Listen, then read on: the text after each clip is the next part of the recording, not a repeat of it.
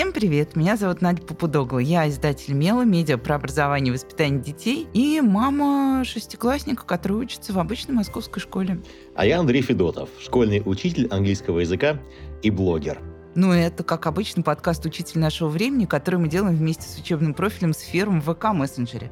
Сферм – это закрытое образовательное пространство для педагогов, учеников и родителей. И в предыдущих выпусках мы обсуждали самые разные проблемы. Говорили про современных учителей, говорили о медиаграмотности, думали, как нам бороться с травлей в школе и вообще сделать школу приятным все-таки здоровым местом для всех. В общем, разбирались и продолжаем разбираться во всем, что волнует всю эту триаду. И педагогов, и детей, которые ходят в школу, и их родителей, которые и ходят в школу, и пишут в чаты, и просто хотят, чтобы чтобы их дети не скучали в школе и действительно там занимались каким-то полезным и к тому же приятным делом. Приятного прослушивания, и мы начинаем. Ну, и мы много говорим о том, как меняется школа. Вместе со школой меняются дети, и педагоги тоже. Но обычно вопрос ставят так. Вот эти современные дети, не такие, как были раньше. Я это, кстати, не раз слышала и на разных конференциях, и в эфирах на радио, на которых я бывала, и которые я вела. В общем, договориться с ними сложно, понять, чего они хотят, сложно. Попробуем сегодня еще раз, еще одну попытку, подход сделать к тому, как же все-таки говорить с современными детьми, как быть им педагогом педагогам, которые интересуют современных детей. Ну и вообще, как преодолевать извечные конфликты отцы и дети, но только переложенные на 2023 год. Ну и, Андрей, давай первый вопрос, на самом деле, будет к тебе. Ты педагог, ты так, популярный факт. блогер с большой аудиторией. Тебя смотрят твои ученики, тебя смотрят дети из других школ. Но ты можешь сказать, что вот ты знаешь, как говорить с современными детьми, с твоими как раз учениками, с другими подростками, так, чтобы они тебя слышали, понимали, и вообще, чтобы вы были на какой-то такой одной волне. И пришлось ли тебе как-то вообще делать какие-то к этому шаги, или все получилось само собой, ну просто ты молодой педагог, они прекрасные подростки, вот вы раз, ты зашел в класс, сказал привет, тебе все сказали привет, и сразу пошло-поехало, и вы друзья. Ой, Надь, слушай, такой вопрос объемный. И на самом деле, когда только я пришел ну, работать в школу,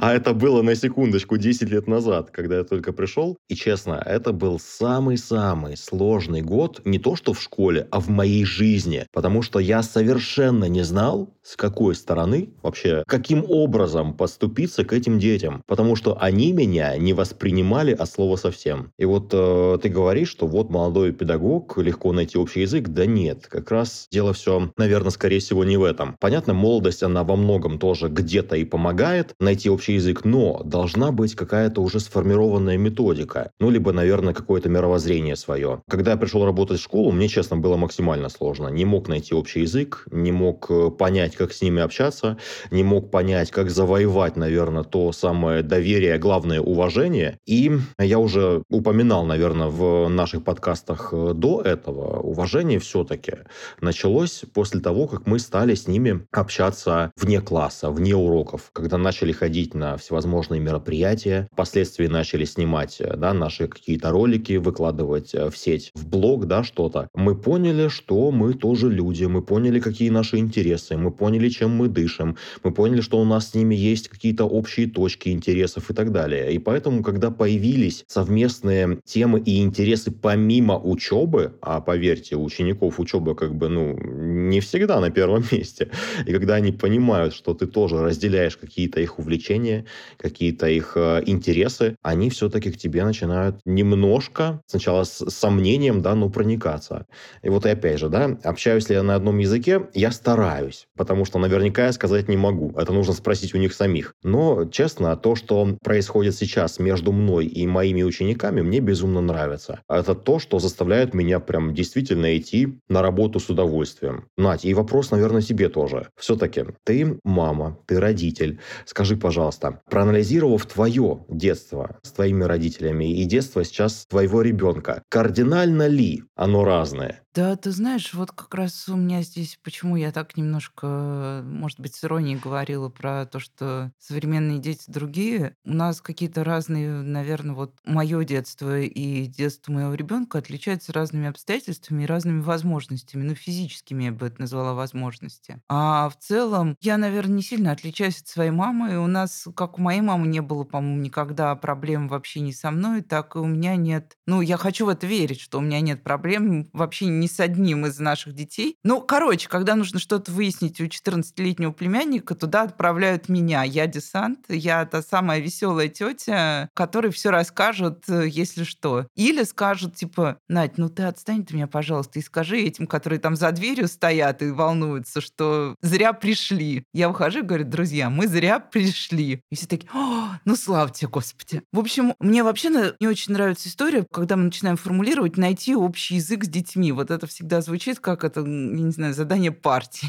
Да, Нашел. согласен, со Сначала мы его да. потеряли, а теперь мы ходим и ищем его вслепую. Мне кажется, тут скорее речь идет о том, как вообще строить отношения. Ну да, у нас другие обстоятельства. Мы уже миллион раз проговорили. Телефон прекрасно составляет конкуренцию любой, даже самой прекрасной маме и прекрасному педагогу. Там всегда много всего веселого. Да, интересного, Но в целом человеческие отношения, они выстраиваются вне зависимости от того, есть у тебя мобильный телефон или его нет, и сколько их у тебя. Ну, в общем, мы с Андреем могли бы так долго говорить, да, но мы факт. решили немножечко разбавить учителя да, блогера в нашем эфире и позвали еще одного учителя-блогера. Вот так у нас сегодня будет. У нас сегодня Кирилл Иванов. Добрый день, Кирилл. Здравствуйте. Кирилл, привет. Привет, привет. Кирилл – учитель химии и биологии. Два, мне кажется, предмета. Уже там половина аудитории вздрогнула и отшатнулась, те, кому тяжело давались химия и биология в школе. И Кирилл ведет блог «Бородатый химик», который любят и знают, я точно скажу про детей и точно скажу про педагогов. Ну, про любят тут можно тоже по-разному, но знают совершенно точно. Потому что это объяснение химии через мемы, через э, какие-то артефакты современной культуры и все остальное. Кирилл, на самом деле, зачем блог-то? Вот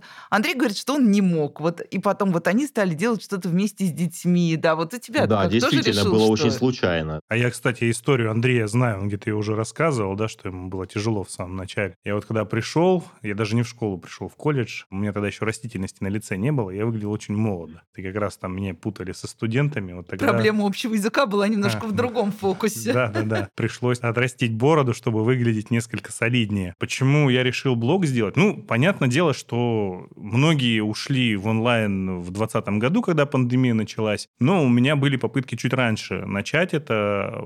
Мне очень нравилась культура интернета, мне нравятся мемы, потому что это сбор объемной информации в маленькую картинку. Ты берешь какой-то пласт чего-то, упаковываешь его в маленькое, незначительное, но емкое, и человек это понимает, и проще воспринимает. Мемы же, они давно появились на самом деле. А культура мемологии берет начало с тех времен, когда люди начали рисовать на стенах. Есть даже люди, которые изучают вообще саму тенденцию да, мемов, и они говорят, что как раз вот первые животных, которых рисовали на стенах, вот это и есть самые первые мемы. То есть человек всегда пытался что-то объемное показать максимально простым языком. Вот и я также. Беру понятное, туда добавляю непонятное, и если прям совсем непонятно, то сверху еще расшифровочку оставляю, чтобы можно было прочитать и вместе со всеми посмеяться. Ну, то есть у меня не всегда просто мем, точнее, всегда не просто мем, да, у меня к нему всегда есть развернутое объяснение. Почему так, для чего так. И если их читать, то можно получить вполне себе неплохое образование. Химия, биология очень сложные, да, в принципе, науки.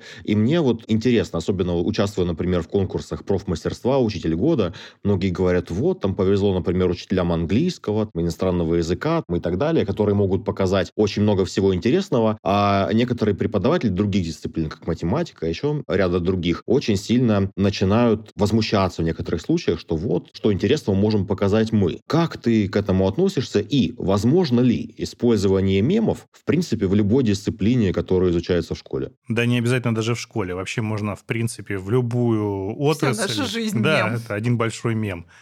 Просто главное найти подходящую картинку под это дело.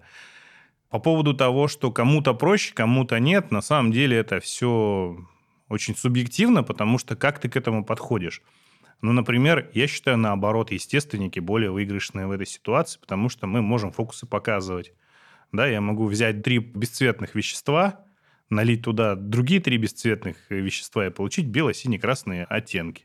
Могу бросить камень в воду, и он взорвется. Ну вот ты уже говоришь, тебе проще, а?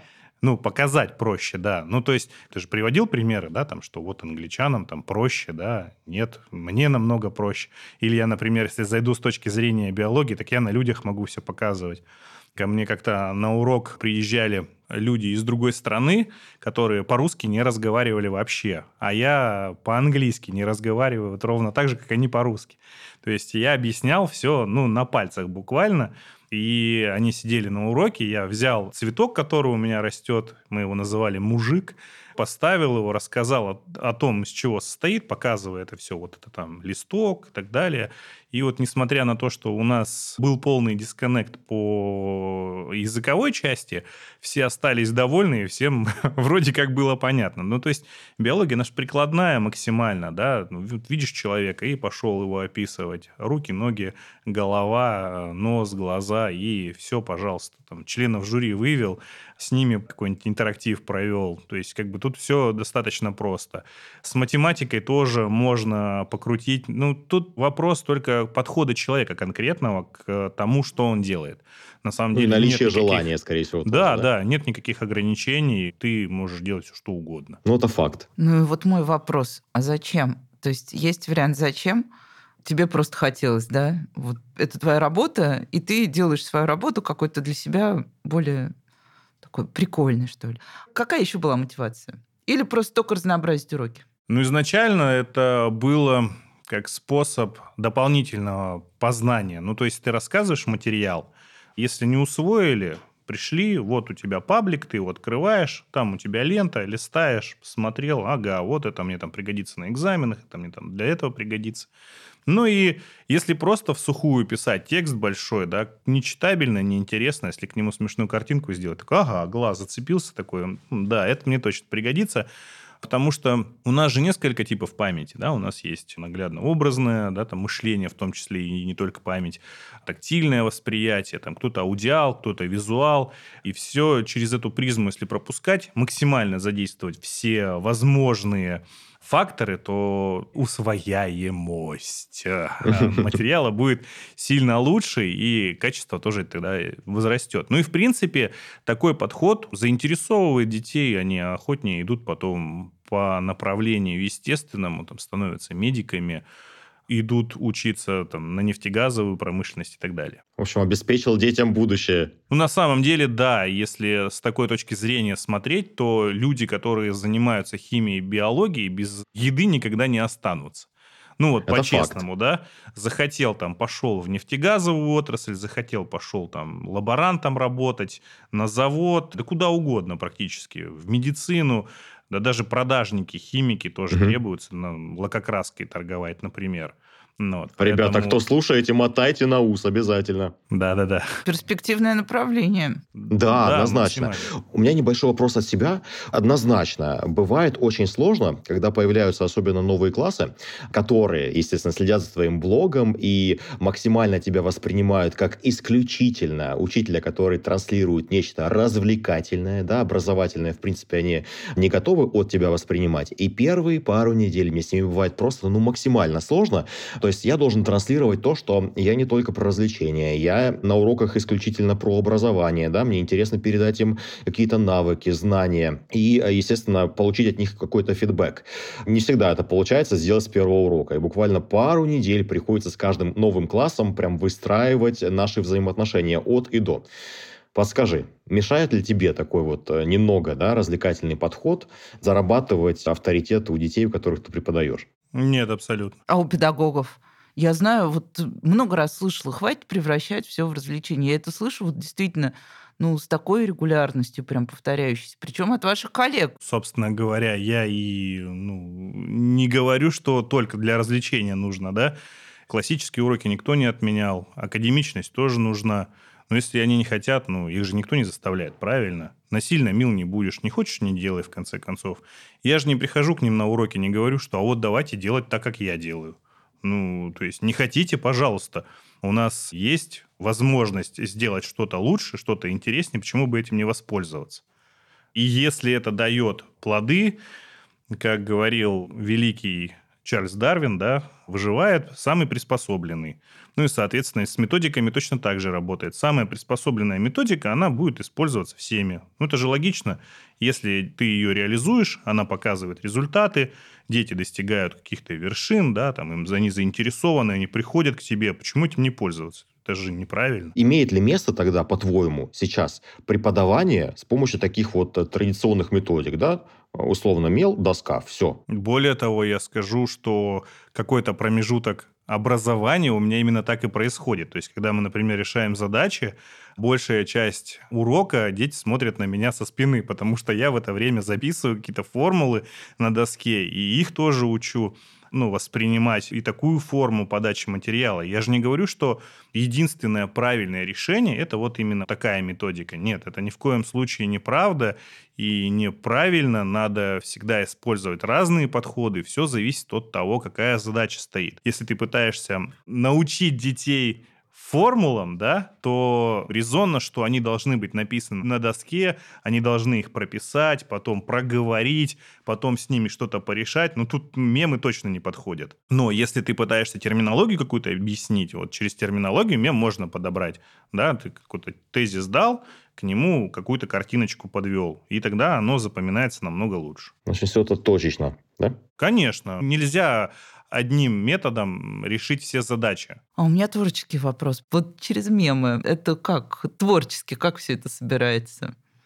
Ты прям садишься и думаешь, так, так, так, так, так, так, так. Про что бы мне сделать мемчик сегодня, да? да? Тут бывает на самом деле два момента. Но первый это у тебя есть ситуация, и ты под нее картинку ищешь. А второй у тебя есть картинка, и у тебя с ней срабатывает какой-то ассоциативный ряд. Ну вот, и э, под эту картинку ты уже что-то отдельное пытаешься подобрать, что ты смотришь и вот думаешь, ну вот это прям сто процентов, вот прям про это. Оно. И никак иначе. Вот. И надо брать, дайте две. А скажи, пожалуйста, какой мем самый популярный был? Или сам, может, доступный для детей? Мой самый любимый, вот не мем, а именно шаблон для мемов, это Джим Керри сидит на мотоцикле у Терминатора. Вот, я очень прям с него смеюсь сильно. То есть сидит Шварценеггер такой, значит, на Харлее, а сзади него сидит Джим Керри в такой круглой касочке так, вместо Джона Коннора. Вот, это прям очень смешной мем. Мне он прям, ну, сам шаблон очень смешной. Так а что под него можно написать? Какое можно придумать описание? Импровизация. А у меня где-то есть он. Его надо поискать где-то на стене в сообществе. Я что-то про него делал. Что-то, по-моему, про металлы что есть типичные металлы, а есть не очень типичные металлы а, с ну какими-то да, там своими странностями. Органическая и неорганическая химия. Да, да, да. Но вот тут я как раз скажу про современных детей разрыв поколений. Вот меня от моего ребенка отрывают 30 лет примерно, плюс-минус если у меня ну, плохо У меня точно так же идет. Мои мемы для него не всегда смешные. Короче, вот на уровне мемов над тобой не смеются. Андрей, над тобой вот никто не приходит и говорит, Андрей, ну ты что, да, тоже уже, как я не знаю, бумерский, ну, по-моему, не говорят. Кринжанул. Надя, да. у меня сегодня прям история целая. Так, давай. Сегодня как раз последний урок, грубо говоря, перед нашей вот э, записью подкаста. У меня мой э, класс, с кем мы, ну, вот чаще всего вместе проводим время, с кем мы больше всего снимаем. И я сбрасываю им QR-код для того, чтобы они его отсканировали, для того, чтобы перейти там файл для прослушивания одного там аудиофайла по английскому языку. И они меня спрашивают, а там случайно не, ну, я, может быть, путаю, не прерол? Я такой, что там? Такие, вы что, совсем? Я говорю, в смысле, вы о чем? Вы не знаете, что такое прерол? А повторюсь, я могу путаться в понятиях, может быть, они не то спросили, но вроде это Ты слово правильно было говоришь, судя а, по это, контексту. Это, да? А, так вы знаете все это? Вы знаете все это, что такое прерол? Извини. Ну, это когда ты переходишь на YouTube страницу, да, там Never Give You да, играет. Да, да, это оно, ребят. Да, да, да, Конечно, а знаю. я так делал. Учитывая то, что эта песня Never Gonna Give You Up, это моя любимая песня, реально, с детства. До сих пор прям я ее слушаю практически каждый день. И ребята, честно, прям такие, ну как вы, ну вы же такой вот с нами на одной волне, и вы не знаете. Ну да, ребят, слушайте, я же не могу знать все, как бы. Ну, слушай, сегодня как раз попал в ту ситуацию, когда, ну вот, совершенно был не в курсе той повестки, о которой они э, говорили. Ну, хотя, учитывая то, что она довольно такая уже, да, с душком, так сказать. Но да, тем не менее. Поросла тенетами. Ну вот. Поэтому не все нам доступно. А у тебя? Да, периодически это бывает, конечно, когда ты вроде такой... Самое обидное, давай вспомним. У меня я на такие вещи особо Нет, я, ну, да, обидное не то слово, просто вот когда прям подумал, эх ты, как так Ну вышло. да. Да, да, ну, в да. основном это меняющиеся тренды. Ты такой говоришь, ну вот там, а вот этот товарищ-то еще как в теме. И такое молчание, и сверчок на заднем фоне. Какой? Вы что? Слушайте, и тут э, глубокий философский вопрос к вам обоим про общий язык с детьми. Вот у меня есть ощущение, что на самом деле, ну, не надо знать все и гнаться за трендом. Я не знаю, вы блогеры, вы лучше меня разбираетесь, но мне кажется, что даже прикольно, что... Ну, я люблю, когда мои дети, вот мои домашние дети, мне что-то объясняют, даже когда они говорят, что типа, что я валенок, мне все равно это приятно, и приятно, что они стараются сделать меня из валенка красивый новый сапог, когда мне все рассказывают, и я такая думаю, о, сейчас я всех удивлю, сколько я знаю. Вот, то есть это примерно та же ситуация, которую мы обсуждаем. Вот может ли на уроке ученик поправлять учителя, и как учитель должен на это реагировать. Вот я вижу глаза Кирилла, но это, между прочим, важная, холиварная и до сих пор остающаяся открытой тема. Даже на конференциях проводят секции на эту тему. У меня вообще с этим никаких проблем нет. Ну, то есть, если говорят там, ну, вот здесь неправильно, ничего страшного, убрали, переписали, и все. Потому что так иногда случается, что мысль, она чуть опережает то, что делает рука. Такое иногда происходит. Ну, то есть, я там пишу, да, я уже подумал на там 6 шагов вперед, да, и вот это уже начинаю писать, пропуская целый кусок, который я додумал у себя в голове. Ну, естественно, там могут быть какие-то ошибки. И когда меня останавливают этот поток фантазии, да, мне говорят, стойте, там у вас ошибка. Я говорю, ага, все, замечательно, и возвращаемся, и уже в тот темп, который нужен, и уже там без ошибок. Так что здесь ничего страшного нет. Все ошибаются, главное вовремя исправлять ошибки, я считаю так. Так, слушай, вопрос был про валенок. Как бы, что мы себя ощущаем валенками, когда у детей совершенно свое информационное пространство. Я себя, честно, первое время ощущал. Сейчас не ощущаю, потому что, да, у них должно быть какое-то свое вот внутреннее информационное пространство, где они варятся. Что там будем делать мы, друзья? У нас должны остаться какие-то свои в голове гигабайты свободной памяти для того, чтобы мы забивали их какой-то нужной для себя информацией.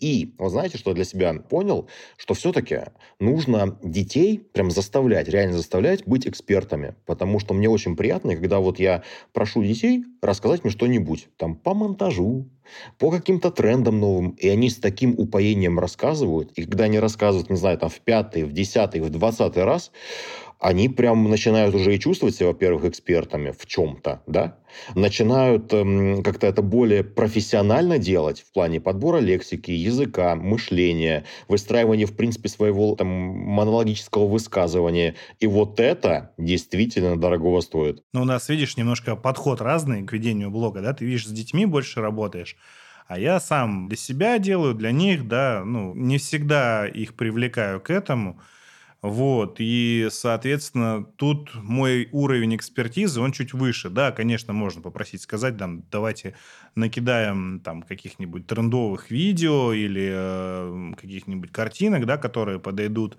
но, может, мне не понравится, им будет обидно, вот, чтобы не нанести такую душевную травму детям, проще сделать самому. Сделай сам. Да, если сделай, хочешь сделать что-то хорошо, сделай это сам.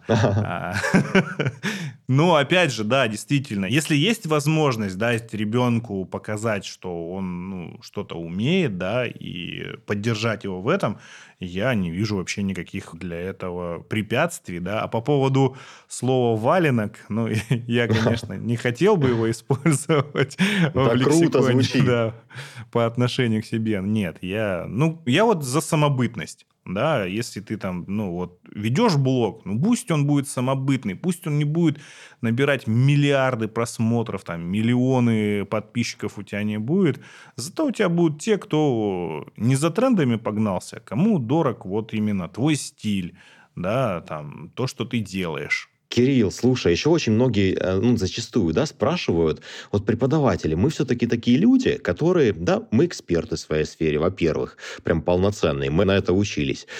И мы, безусловно, по вот, ну, долгу службы хотим делиться своими знаниями, навыками, умениями. И какой вот самый простой вариант это сделать? Естественно, сделать это через ну, медиапространство, соцсети и так далее, в принципе, интернет. И очень многие преподаватели спрашивают, с чего начать? Как понять, зашло ли это? Какой контент под себя подобрать? Как ты можешь ответить на это? Что им отвечать? Что есть а, два вообще просто супер крутых слова. Они к нам пришли из философии, и ими нужно пользоваться всегда и везде. Это анализ и синтез.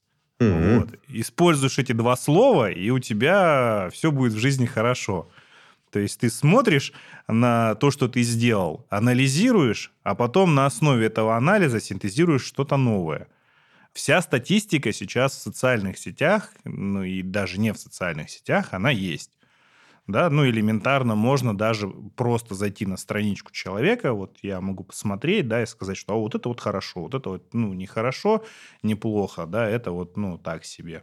Но зато это вот отзывается, да, потому что там, например, комментариев больше. И на основе такого анализа можно уже произвести синтез, то есть посмотреть, вот здесь комментируют, вот это вот заходит, если что-то это объединить каким-то образом, то, может быть, это даст какой-то неожиданный результат. Попробовал, зашло, не зашло, не делаешь так, значит. Вот, тут главное делать. Если не будешь делать, то, соответственно, и ничего не получится. Под лежачий камень, как говорится, вода не течет. Еще очень интересно, скажи, пожалуйста, вот у многих блог, он трансформируется со временем, да? Кто-то начинает с одного, выходит совершенно в другое, потому что форматы используют совершенно разные, виды изменяются.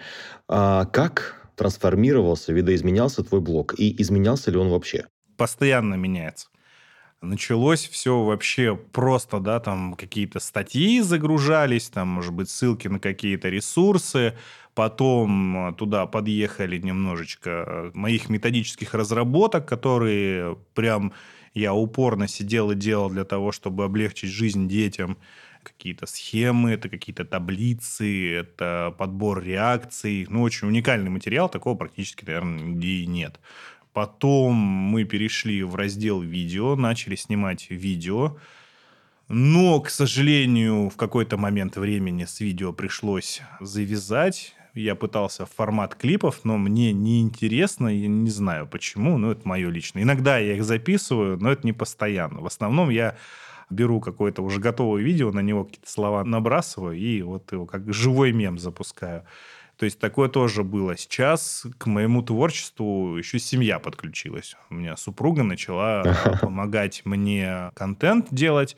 Вот, Супруга нее... мимолог. Но она не мимолог, она, она отвечает... Видеограф. Нет, нет, она отвечает в основном за тексты. А. Новую обертку дает. Ну, то есть я бы сухо, может быть, написал, а у нее свежий взгляд, она этим не занималась, ей интересно, и вот она начинает тоже там по-другому смотреть на ситуацию и рождаются совершенно крутые вещи. А я смотрю, как она делает, и делаю так же хорошо. Ребята, у меня к вам важный вопрос. Я прям привезла из далекого-далекого региона России вопрос. Педагог делает, ведет блог. Педагог ко мне подошла, показала и говорит, вот я делаю, делаю. Статистику она, ну, видит, как бы понимает, что ничего не выходит. Контент там очень простой. В общем, шкаф, кресло, человек, и вот человек рассказывает о литературном произведении в рамках школьной программы. Это разборы литературных произведений. Все они примерно одинаковые. Понятно, я деликатно сказала, что, ну, во-первых, такого контента уже много, и как бы нужно поискать себя, что именно ты будешь рассказывать. Что бы вот вы посоветовали? Вот подошел к вам педагог и говорит, ребята, вот вы молодые, классные ребята, вот у вас классные блоги. У меня вот такой блог. Что я могу сделать, чтобы его стали лучше смотреть? Надя, а какая длительность роликов была? Ну какая-какая? Полчаса.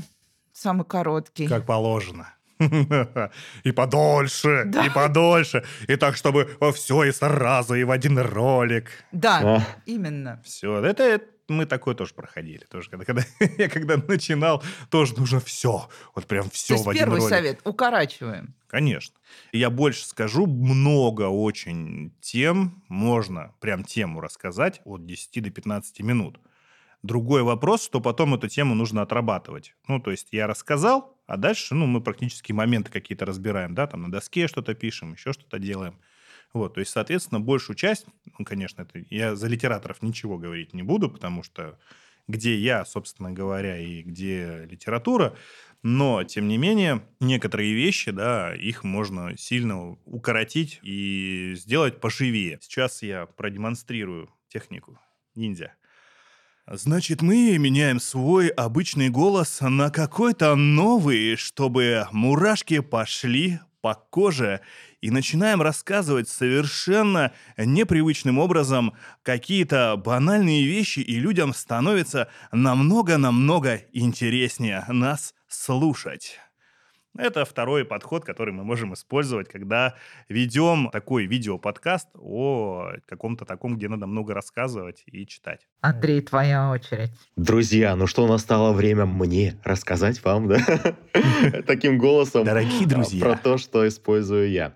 Ну, смотрите, на самом деле, естественно, сейчас выделиться в медиапространстве, ну, максимально сложно. И поэтому, друзья, если есть желание дичайшее, да, делиться своим опытом, делиться какими какими-то наработками, разработками в первую очередь, ну вот я считаю просто, исходя из своего опыта, надо делать это исключительно в своих интересах. Если ты сам получаешь от этого удовольствие, если ты сам делаешь все это, опять же, тавтология, да, в удовольствие, если это не идет никак в разрез с вашими, не знаю, там, интересами, с вашим свободным временем, надо это делать, надо продолжать. И тогда, знаете, у людей есть такое, наверное, свойство воспринимать все искренне, все, что делается действительно на каких-то таких началах, очень искренних, которые основаны на интересе, на неподдельном, главное. И вот зачастую бывает, когда какие-нибудь ролики, которые придуманы буквально за 10 секунд и сняты потом за 15 секунд, залетают, не знаю, там на 50 миллионов просмотров, а некоторые, которые вы думаете, не знаю, там неделю, каждое движение вы веряете, и потом после этого снимаете еще три дня и набирают там в сотни раз меньше, естественно, это говорит о том, что необходимо делать контент, который нравится непосредственно вам, который идет прям действительно от души, который идет на эмоциях, который идет, ну, как сейчас принято говорить, да, в ресурсе в моменте. Но, как ни крути, так оно и есть. Вот это действительно работает. Если вам это не близко, если вам этого не хочется, если вы готовы сделать какую-нибудь одну разработку и забросить, сделайте. За это многие будут вам благодарны, но при этом рассчитывать, например, на какие-то там дикие да, подписки и охваты, конечно же, не стоит. Но, опять же, я просто стараюсь жить работать, обучать своих детей, в принципе, будь полезен. Если есть такая возможность, честно, я сделаю все возможное, чтобы разместить какие-то свои разработки, на которые я потратил время. Я просто знаю, что наша деятельность, она непростая. Она зачастую и нервная, да, энергозатратная, время затратная. Поэтому, если есть возможность чуть-чуть, хотя бы капельку упростить наш труд, то почему бы это не сделать? Коллеги, понятно, что, учитывая то, что работа такая сложная, но мы умеем быть благодарными. Мы отправим все возможные лучики добра вам, от которых вам станет жить гораздо проще и лучше. Поэтому делитесь. Я уверен, что в этом, наверное, все-таки и смысл жизни быть полезным себе, окружающим, близким, родным людям. Если можно, я добавлю к тому, что делиться, да, я абсолютно согласен. И более того, чем больше вы это будете делать, тем быстрее у вас выработается свое собственное, ну, то есть какая-то фишка, которая будет только у вас. Почему к вам придут ваши подписчики? Потому что им понравится ваша подача.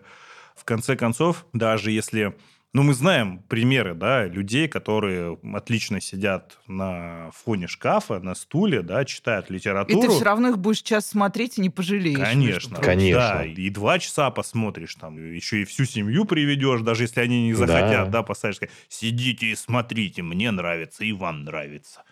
Вот, и, соответственно, да, чем больше вы будете практиковаться, тем лучше и лучше будет получаться со временем. Я просто вспоминаю свои первые ролики, которые мы записывали, вот этот вот научпоп, и у меня прям волосы дыбом встают. Зачем? Зачем я это делал? Сейчас бы я бы так не сделал. Мне кажется, это всегда так бывает. Да, да, да. И, кстати, вот в тему скажу. Очень много роликов своих недавно пересмотрел на Ютубе. У нас прям был полноценный канал, ну, который мы прям в один момент забросили. И, ну, слушайте, примерно добрую половину я удалил, потому что мне было как-то а не, не по себе от контента. Ну, что-то в подаче и в идее наверняка было, безусловно, конечно, какая-то все-таки мысль была там, но как-то вот сейчас э, смотрится, как бы э, наши школьники уже сказали, да, кринжовенько. Про воспитательный момент. Дружить с ними нужно, вот в чате переписываться, мы вот все время говорим про чаты, с фермой тоже есть чат. Нужно переписываться с детьми прям вот так вот, чтобы не В общем, дружить или не дружить с детьми. Тем более в онлайне же стирается эта дистанция. Ну, нет, нет. Зачем? Есть отношения ученик-учитель. Вот, и их нужно придерживаться. Ну, то есть переходить эту грань, она и так тонка иногда бывает.